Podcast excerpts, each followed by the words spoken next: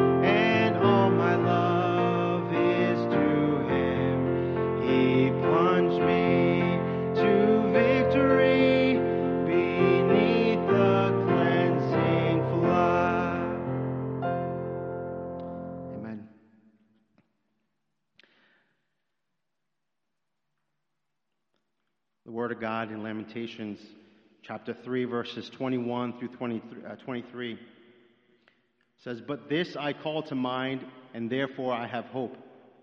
The steadfast love of the Lord never ceases, His mercies never come to an end. They are new every morning. Great is your faithfulness. And with that word, before we sing this next song, which is Great is Thy Faithfulness. Um, it's, a, it's a very dear song uh, to the family, and um, that's been sung in many events uh, together. Uh, and so uh, please join me as we sing this together.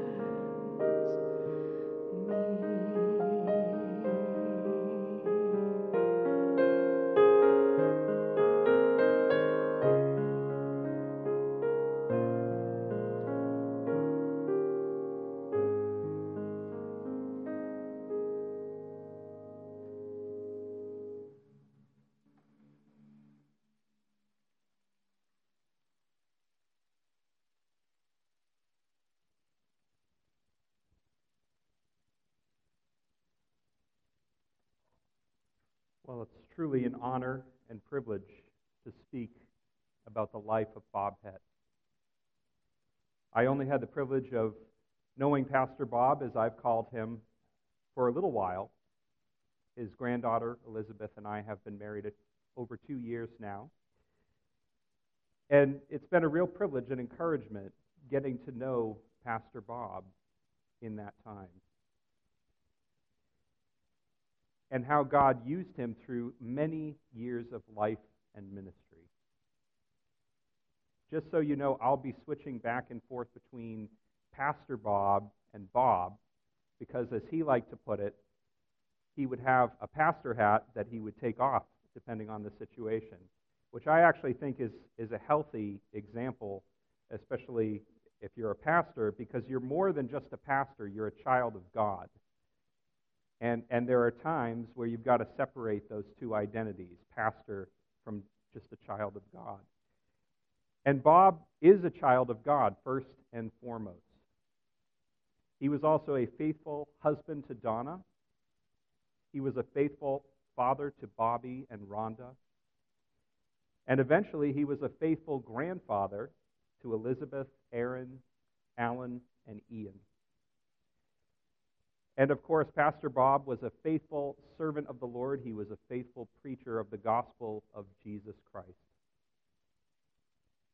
And this afternoon, I want to share with you some things from Bob's life, and in the process of doing that, point you to the one Bob trusted above all else, his Lord and God, Jesus Christ, the one true God.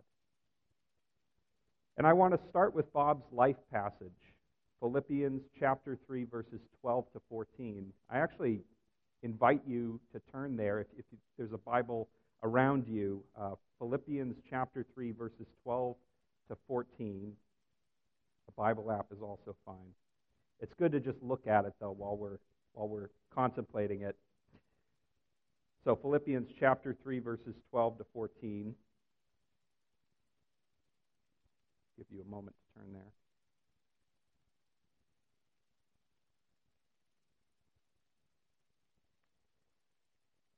So we read in Philippians 3 12 to 14 starting in verse 12, not that I have already obtained this or am already perfect, but I press on to make it my own because Christ Jesus has made me his own. Brothers, I do not consider that I have made it my own, but one thing I do, forgetting what lies behind and straining forward to what lies ahead, I press on toward the goal for the prize of the upward call of God in Christ Jesus. In the passage before this one, Paul talks about how his desire in life is to know Jesus over and against everything and everyone else. He counts all the good things that he had in the past as rubbish, as trash, for the surpassing greatness of knowing Christ Jesus, his Lord. And he wanted to know Jesus. He wanted to know the righteousness with, which comes from Jesus. He wanted to know the power of Jesus' resurrection and the fellowship of Jesus' sufferings, being conformed to his death, so that Paul might receive the resurrection of the dead. That last phrase, resurrection of the dead, in verse 11, looking at the passage right before this one, refers to when Jesus comes back a second time. And when he comes back, those who are dead in him will come back to life and be reunited with a new body and live forever with Christ. Now, another word we'd use is heaven. But a lot of times when we think of heaven, our, our understanding is very watered down compared to what Paul is articulating here. Paul's idea of the resurrection of the dead is new life with Christ forever, life that never ends, with a new body in the new heavens and the new earth. And it's a life where there's no more death, there's no more sorrow, no more pain, no more disease. A life of eternal and lasting peace, joy, love. And Paul says he wants this. This is what he's driving towards, and really to know Christ by any means possible. He's straining forward towards this. This is what he's aiming for in life. And when we get to verse 12, Paul admits that he hasn't yet received the resurrection from the dead. He's not yet perfect. He's not yet sinless. He hasn't got there yet. But he presses on to make it his own. He presses on. He pursues the resurrection from the dead. Now, the word press on in the original language is very strong. It conveys the idea of moving rapidly and decisively towards an object. You think about football players diving towards a fumbled ball. It's that kind of pursuit of something, that pressing on. And, and Paul even used the same word in chapter 3, verse 6 in Philippians to describe his persecution of Christians. So, this is how aggressively Paul is pursuing the resurrection from the dead. And he says, I press on to make it my own because Jesus Christ has made me his own. So, the reason that he pursues heaven is because Jesus has already made Paul his own. And Paul wants to be with Christ forever in that next life. That's the, that's the ground for it. So if you're a follower of Jesus, he has made you his own. Amen. And you can be his own if you are not already a follower of Christ, which is something that Pastor Ademi will be articulating in a little bit. And then Paul reiterates in verse 13 he does not consider that he has already achieved the resurrection from the dead. So he knows that he hasn't already got there. He repeats that, which means he's really emphasizing it. I know I haven't got to the resurrection from the dead yet, but one thing he does, one thing he does, he forgets what lies behind. And he strains forward to what lies ahead. So Paul leaves behind his past, he leaves behind all his sins, all of his failures. He leaves behind his persecution of Christians, of people who are now his brothers and sisters. Even the good things which became idols, Paul's leaving it all behind. He's forgetting about all of it. And he does one thing he strains forward. He you can picture somebody reaching out for something that they can barely touch He's straining forward towards this, to, to what is ahead, to the resurrection from the dead. And again, what's he straining towards? He tells us in verse 14, the resurrection of the dead. He presses on, the same aggressive term as before, towards the goal for the prize of the upward call of God in Christ Jesus. That's what he's straining towards the goal for the prize of the upward call of God in Christ Jesus. The up, upward call meaning the next life, heaven, the resurrection from the dead. So, Paul's ultimate goal is the resurrection from the dead. This is what he's striving towards. This is what he's aiming for. He's not, he's not just doing ministry, he's not just making disciples. It's not just that he wants to know God more. It's that he's straining forward to this resurrection from the dead. That's what he's striving after. Everything that he does in his life and his ministry drives towards that. And Paul even says, if you look down at verse 15, that those who are mature should think this way. So if you're spiritually mature, this is the way that you're going to think. You're going to strive towards that next life in Christ. That's going to be your goal in your life, moving towards that. And so that naturally leads to the question if you're a follower of Jesus, what is your ultimate goal? What is your ultimate goal in life? Is it the resurrection from the dead? Is it the same goal that Paul had? That next life, heaven. Is that what you're straining towards in life? a life where there's no more sin, no more sorrow, no more pain, and no more death. Now, it's true that if you're a follower of Jesus, you're going to heaven no matter what. Amen? Amen. But you're, are you striving towards it? Are you straining towards it? Straining towards heaven? How badly do you want it? And I would challenge you this afternoon that mature Christianity is about striving towards heaven. That's what mature Christianity looks like. And that was Bob Hett's goal in life. This was his life passage. And he has now reached it. He has now reached it. Regardless of your theological persuasion on the intermediate state, for the Advent Christians among us, that would be soul sleep. If you're not Advent Christian, it might be something else. Regardless of your theological persuasion, I believe we can confidently say that Bob Hett is now with Jesus and either already has or will be given a warm welcome from Jesus Christ himself. If you're in Christ, you will see Bob Hett again. You will see him again. You will. And we praise Jesus for this. We praise him for that. And we press on ourselves towards the goal of the, for the prize of the upward call in Christ Jesus. Bob Hett was confident of God's love for him from the beginning of his life. He saw God's love for him in his own family and in his church family, the Advent Christian Church of Portsmouth, New Hampshire, right here in the same town. And others in his life saw this confidence in God's love as well. I think it's pretty neat. His grade school friends, when, when he was in grade school, they called him Happy Hett. Happy Hett. That's, that's kind of convicting. I don't know that somebody could call me Happy Murphy. So that's neat. Happy Hett. So, so they could tell that he was happy and confident in the love of God. They could tell by, by just looking at him.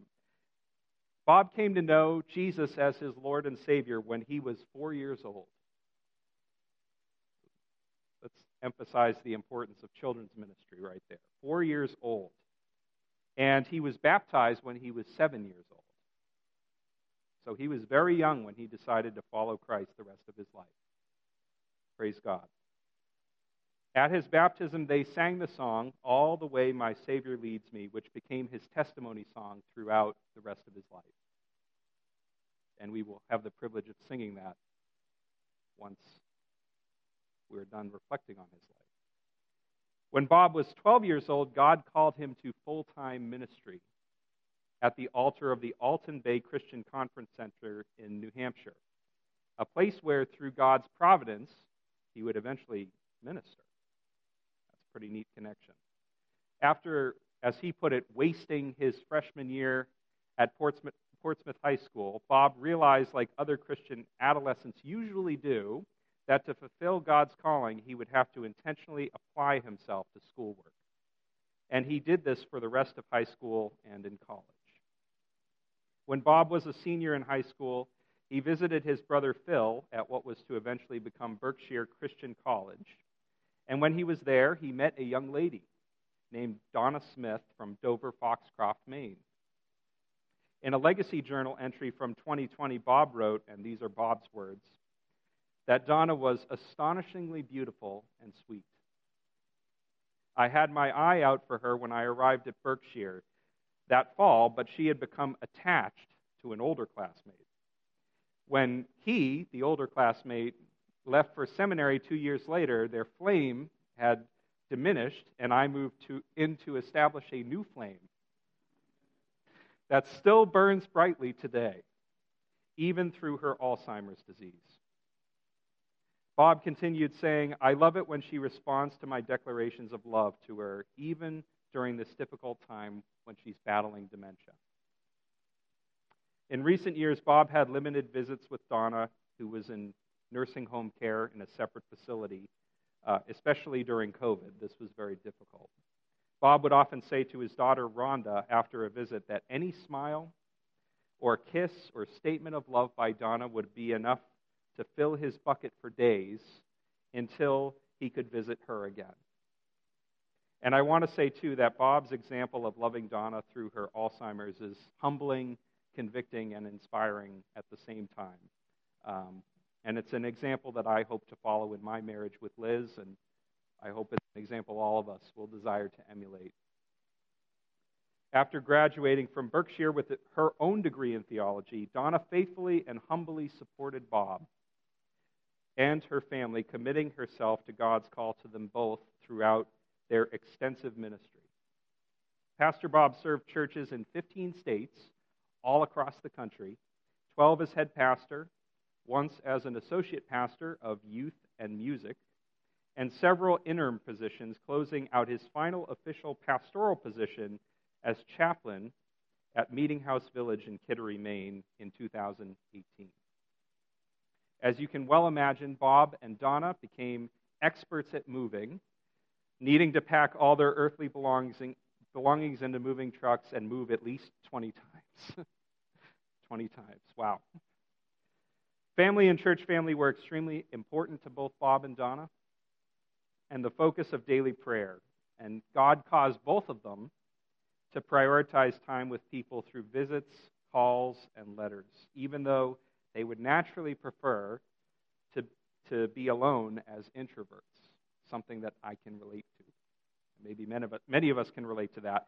And it's proof of God's strength in weakness right there that they prioritized that. Nearly every vacation was focused on visiting family and friends all over the country with their favorite destinations involving grandchildren. Bob and Donna experienced many challenges and disappointments in life and ministry, but as Bob looked back over life in, in his later years, he was able to see how disappointment was God's appointment. And that was actually a message that he preached right here in the same pulpit at Seacoast about seven years ago. This conviction is articulated well through a favorite poem that's printed on the back of your bulletin. The poem, Disappointment, His Appointment, by an unknown author, reads Disappointment, His Appointment. Change one letter, then I see that the thwarting of my purpose is God's better cho- choice for me. His appointment must be blessing, though it may come in disguise, for the end from the beginning, open to his wisdom, lies. Disappointment, his appointment, no good will he withhold.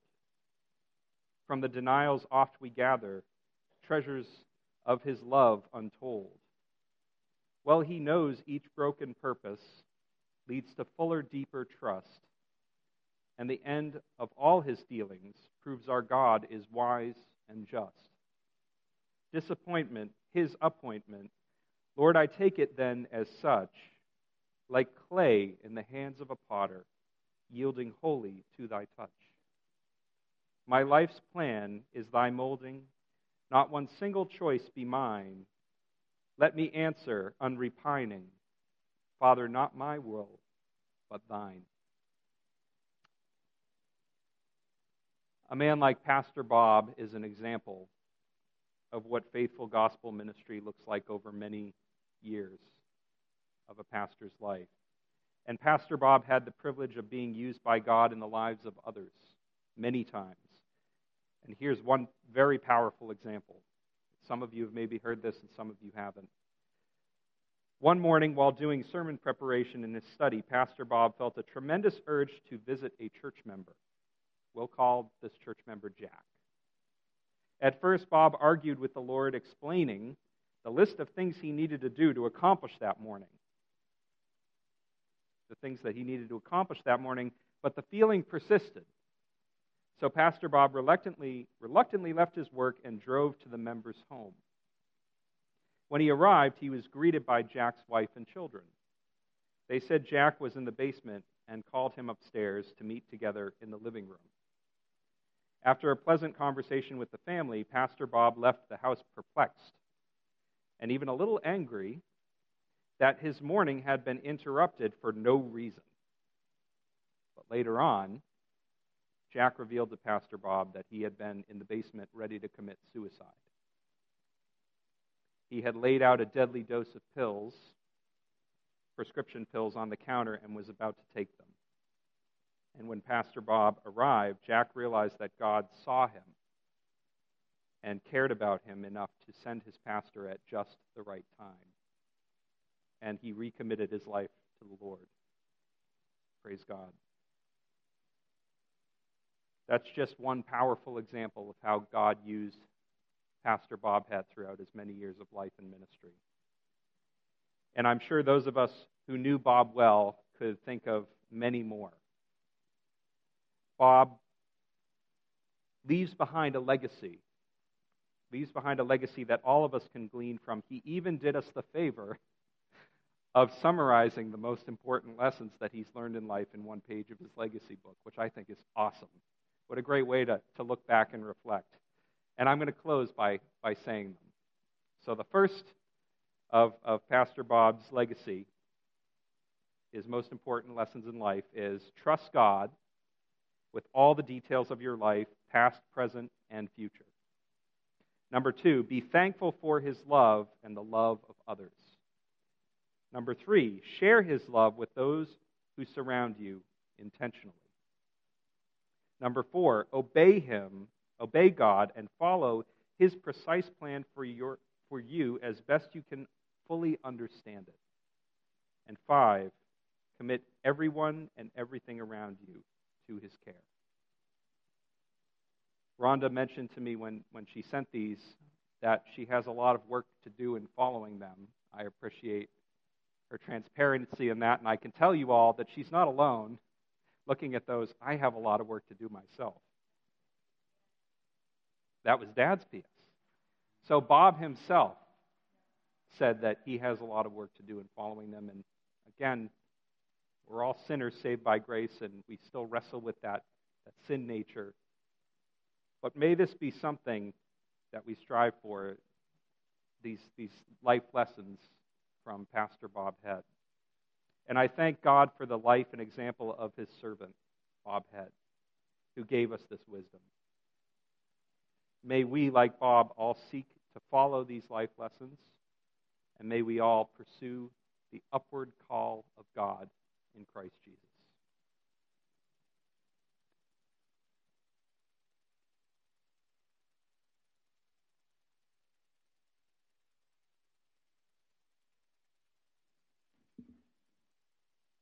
Amen. Let us stand. Um, let us sing together the, uh, the song that was mentioned. All the way, my Savior leads me. Amen.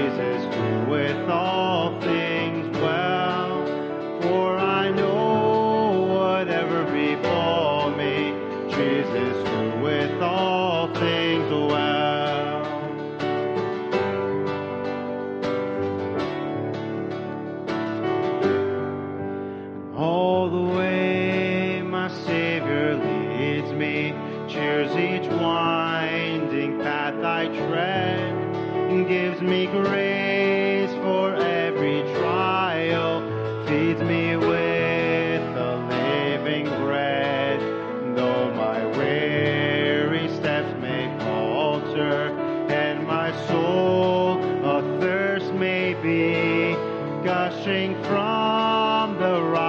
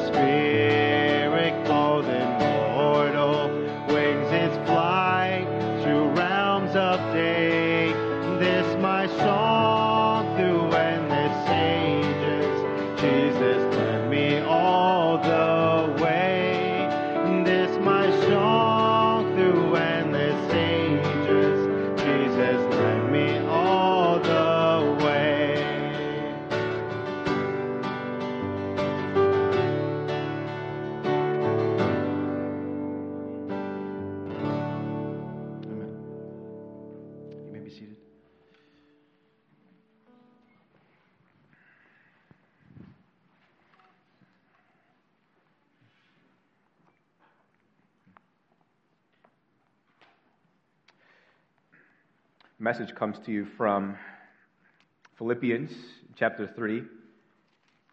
So, um, if you had turned there earlier, hopefully you kept your finger on that book. But if not, you are welcome to turn there with me, um, whether it's in phone or there's a should be a Bible in the seat in front of you as well underneath, or just feel free to, to listen along. I'm going to read from Philippians chapter 3 and beginning in verse 15 down to chapter 4, verse 1.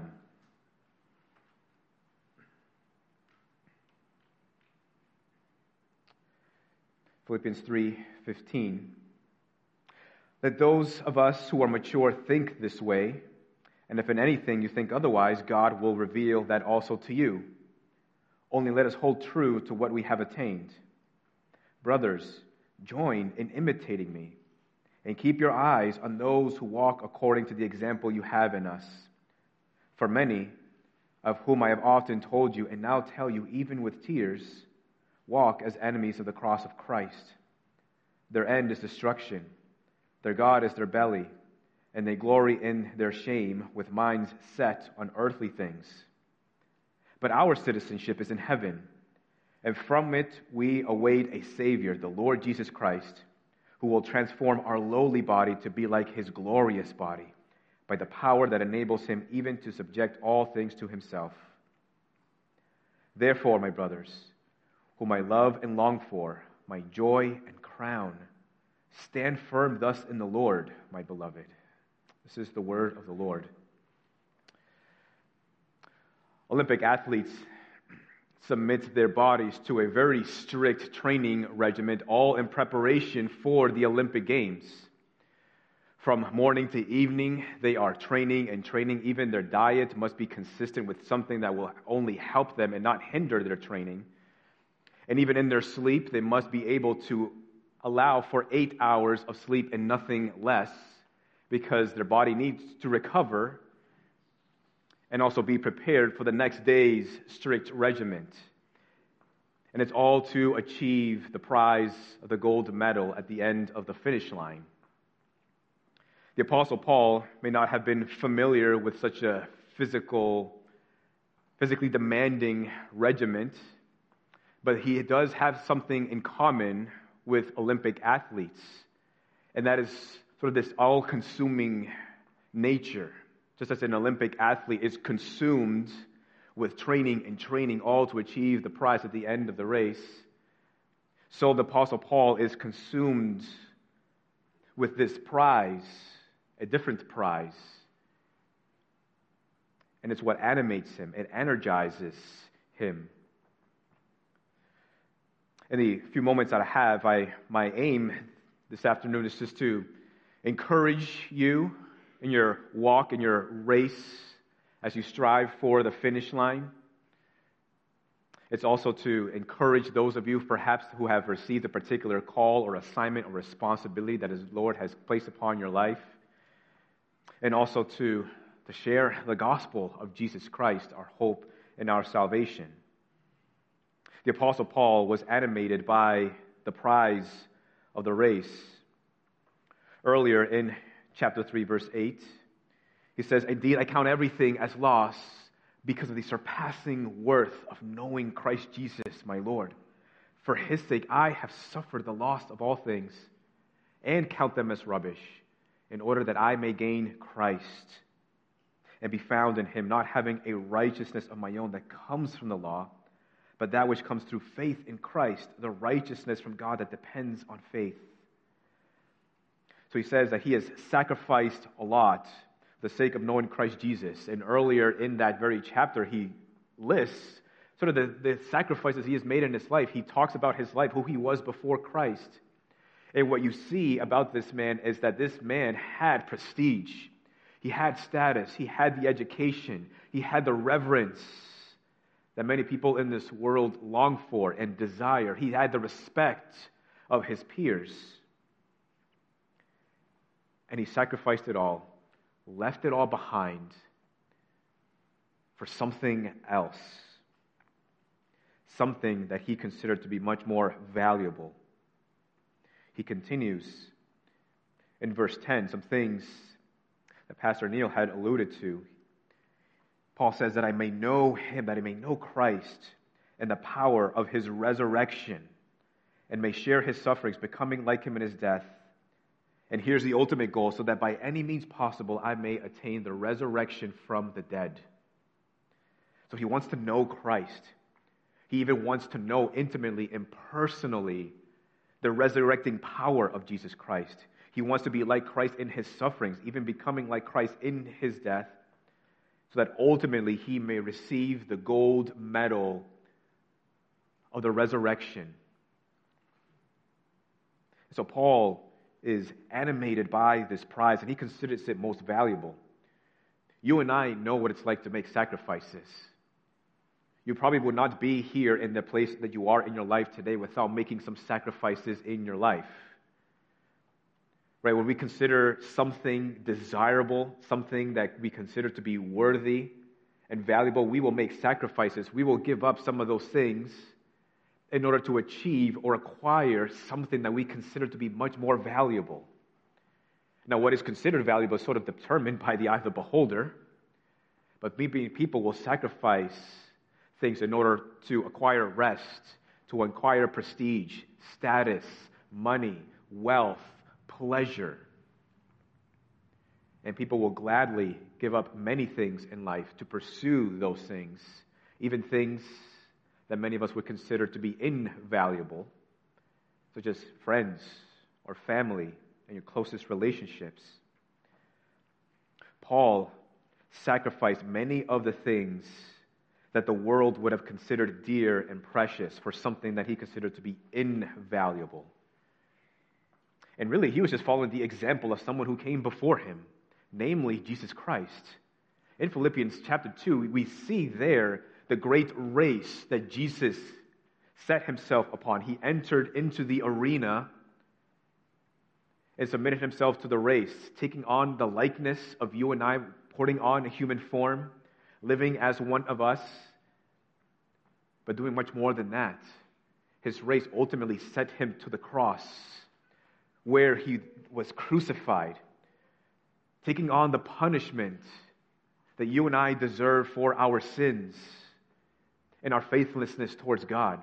He paid the penalty for our sins, was there crucified, and was buried in the tomb. And three days after his resurrection, he was risen, he was raised again from the dead.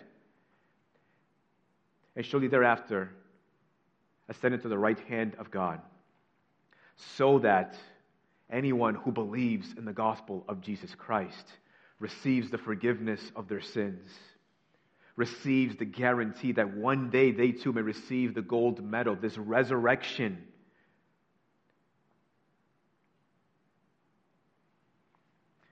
And receive a place in the paradise of God.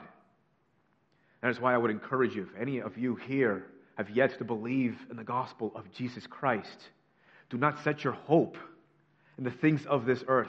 Do not set your hope in this life the things that you sacrifice for in this life may be good and may be right. But I wonder how many of those things you are able to take with you into eternity. My guess is not any of them. But the scriptures tell us that if you were to lay down your life, to give your life to following the Lord Jesus Christ, make him your Savior, that that is a sacrifice. That is an object worth sacrificing your life for. So you may have Christ and ultimately receive entrance, admittance into his heavenly paradise, receiving a glorified body. Do not put your hope in this world, for the desires and the treasures of this world will perish one day. And what will guarantee you in your life into eternity is believing in the gospel of Jesus Christ. Paul recognized this. Believers recognize this. Pastor Bob recognized this. A runner sets his sights on the prize. The moment the gunshot goes off, he has his eyes on one thing and one thing only, and that is the gold medal. He does not settle for anything less than the gold medal. The moment that he settles in his mind for anything less, he's already done. He's already guaranteed that he will not finish. But he sets his sights on the gold prize at the end of the finish line. A Christian is one who sets their eyes on the prize. Yes, it's guaranteed to us through faith in Jesus Christ. God keeps us till the very end, but at the same time, the scriptures also tell us to work out our salvation with fear and trembling, for it is God who works in you both to will and to work for his good pleasure. We work hand in hand with the Holy Spirit in striving to achieve the prize at the end of the race. Why? Because it is worth it. And in this race, Paul also, in this passage, warns us, cautions us of hurdles and distractions in the race. He says in verse 17, Brothers, join in imitating me and keep your eyes on those who walk according to the example you have in us. For many, of whom I have often told you and now tell you even with tears, walk as enemies of the cross of Christ. Their end is destruction, their God is their belly, and they glory in their shame with minds set on earthly things. So here we see some of the things that characterizes the distractions that we might come across as we are running the race that is set before us. Whether it's the race as a Christian striving to the end of the finish line, or whether it is also embedded in that grand race is a race that God has called you uniquely to, whether it's a responsibility or an assignment or a task that God has given to you. What are some of these distractions? What are they like? Something that characterizes these distractions is that they worship their passions. They give themselves to licentious living. They're hedonistic. They pursue whatever they desire. They do as they feel. There is no objective morality. There's no objective truth that governs their life. They're sort of like wild Mustangs, running in the, in the wild, running free, doing as they please, running after the desires of the flesh. Many of those things inconsistent with the patterns laid out for us, prescribed to us in the scriptures. Another thing that characterizes these distractions is that they give themselves to sinful lifestyles. They do those things that are not in accordance with the divine harmony and will of the Lord as it's written for us in the scriptures. Not only that, but they glory, they take pride, and they celebrate and rejoice the things in the things that they ought to be ashamed of.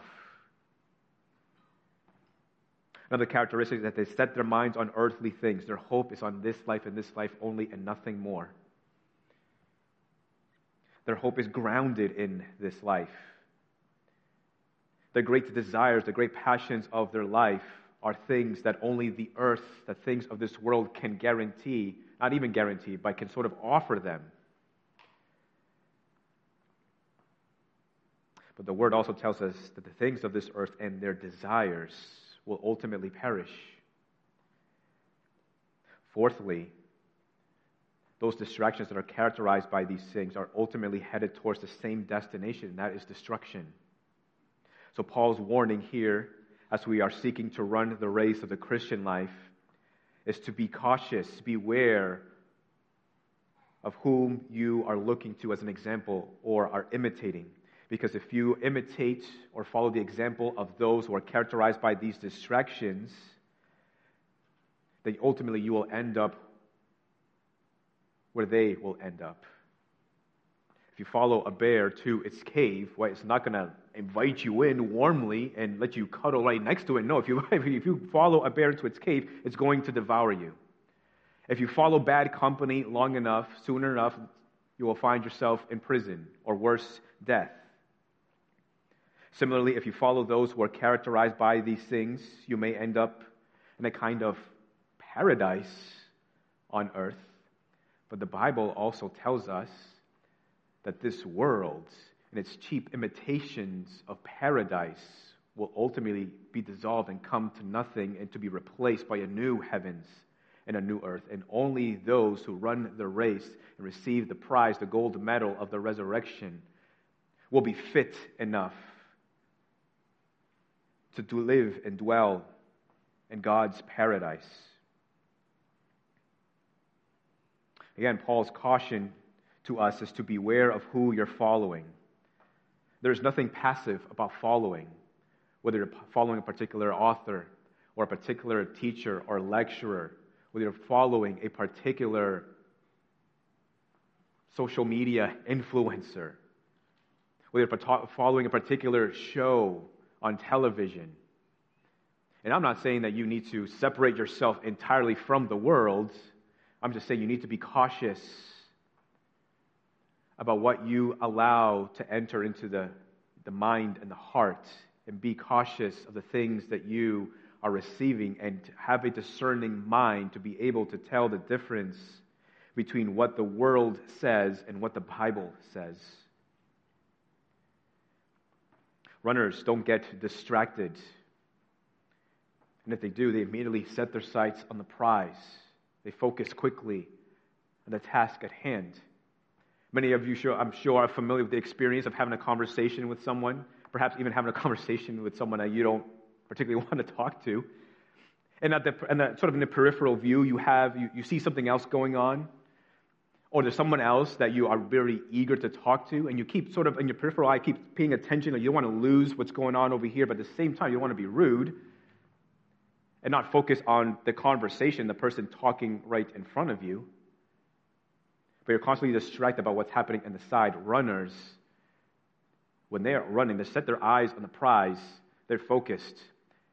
The sounds are gone. What's happening to the left and right behind them, they don't care. They have one thing and one thing only in mind, and that is getting to the finish line. So, not allow yourself to be distracted by the things of the world. And then, thirdly, in the passage, we see that God has given to us means of finishing the race. And there are three God given means of finishing the race. The first is to stand firm. Stand firm. Continue to run the race. Hold the line. Do not give up. Do not give in. The prize is worth all the sacrifices that you could make in this life.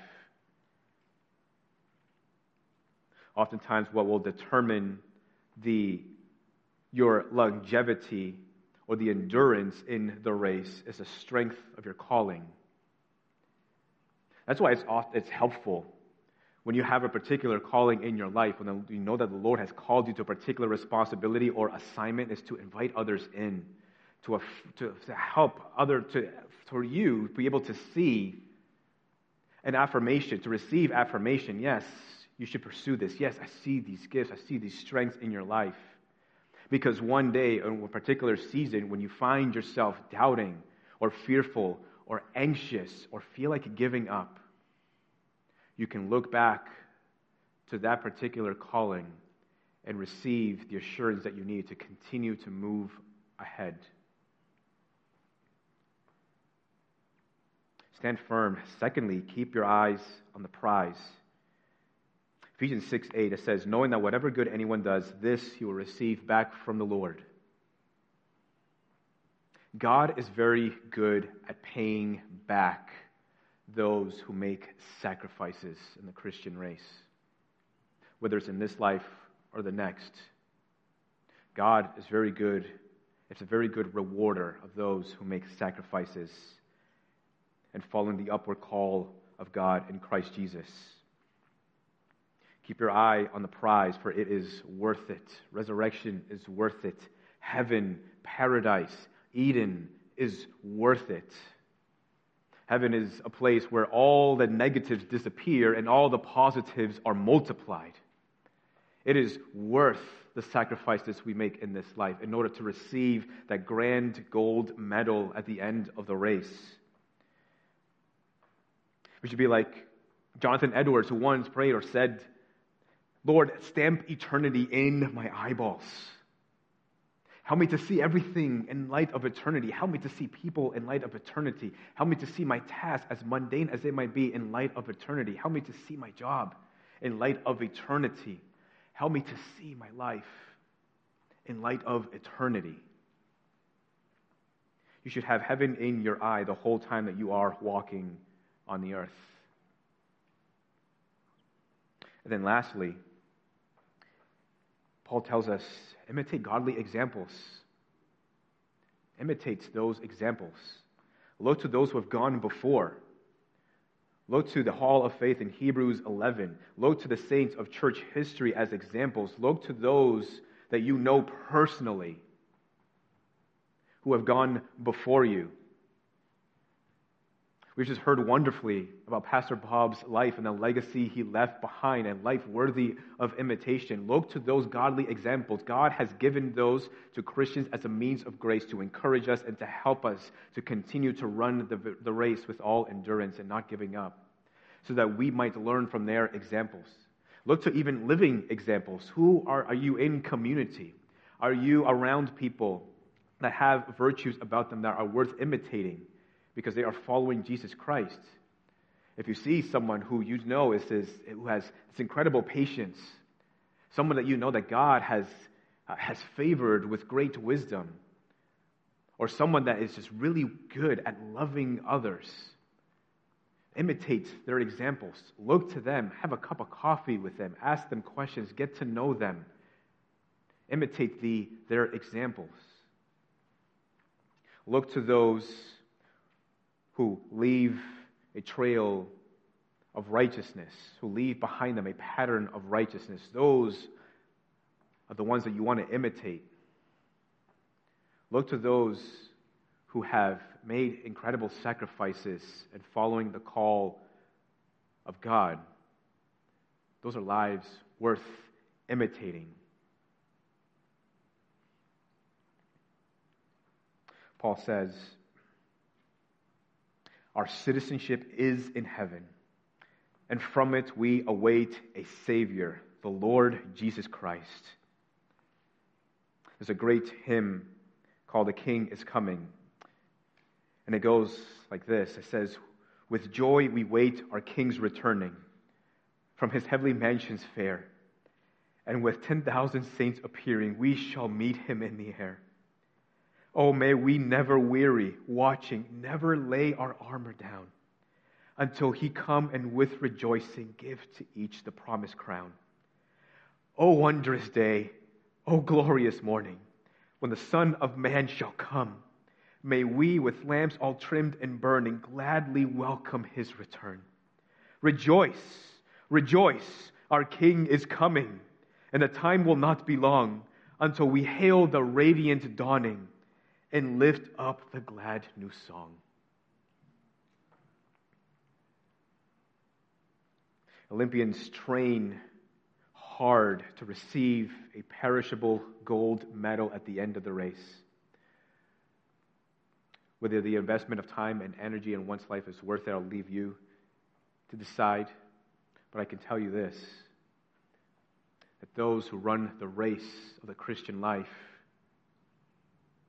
who strive for the gold medal of heaven and the resurrection, who make such great sacrifices in this life for the sake of that prize. I can tell you that it is worth it because the Bible says it is worth it, and I can almost guarantee you that those who have gone before, including Pastor Bob, would say, yes, the sacrifices that I've made in this life to follow the call of God upon my life was well worth it. Father in heaven, help us to continue to strive to run after the prize at the end of the race. Lord, encourage us to continue to be faithful in this call. Strengthen those who are weak today. Revitalize those who are in a season of exhaustion. And Lord, call to yourself those who have yet to enter this race by believing the gospel of Jesus Christ. Call them to yourself. Call them into the arena to run the race that they might receive this imperishable wreath that God has reserved for all those who love the Lord Jesus.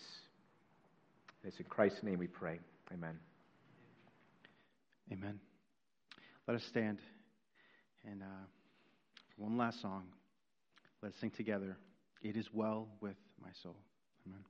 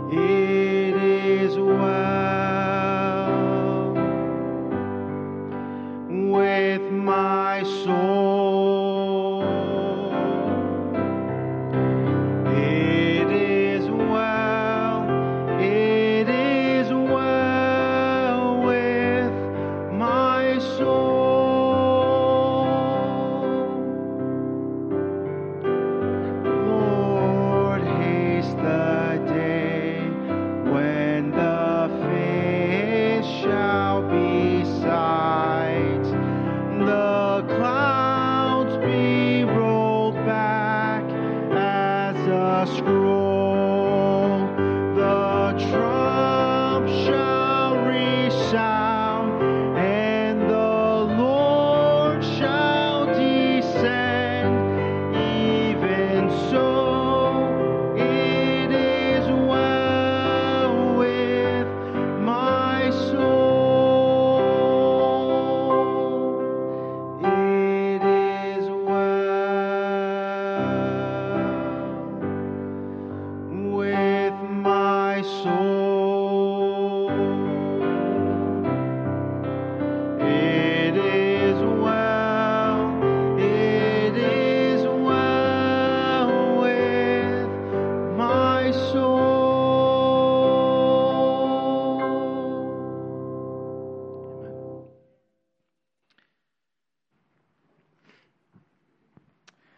praise the Lord.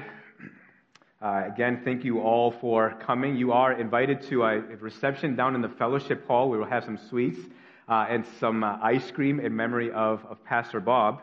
Um, also, uh, I want to make sure you know that there's a, uh, there's a guest book for you to sign downstairs in that same fellowship hall. Um, you'll find it right next to the, uh, the church library. And also, uh, there will be um, an open mic. So, for anyone who would like to share anything, that is available to you. So, uh, again, thank you so much. Let me quick, quickly play, uh, pray a, a, blessing over uh, our reception and our time, and you will be dismissed. Father, we pray that first and foremost that you would have been honored and glorified as we uh, look to you in the gospel of Jesus Christ, the gospel of our salvation, and resting in the great reward that you have reserved for those who follow the upward call of God in Christ Jesus. Help us to continue to be encouraged by this great prize. Lord, bless the rest of our time together. May we continue to just do honor not only to you, but also to Pastor Bob's uh, life and legacy as we fellowship together. We pray in Jesus' name. Amen.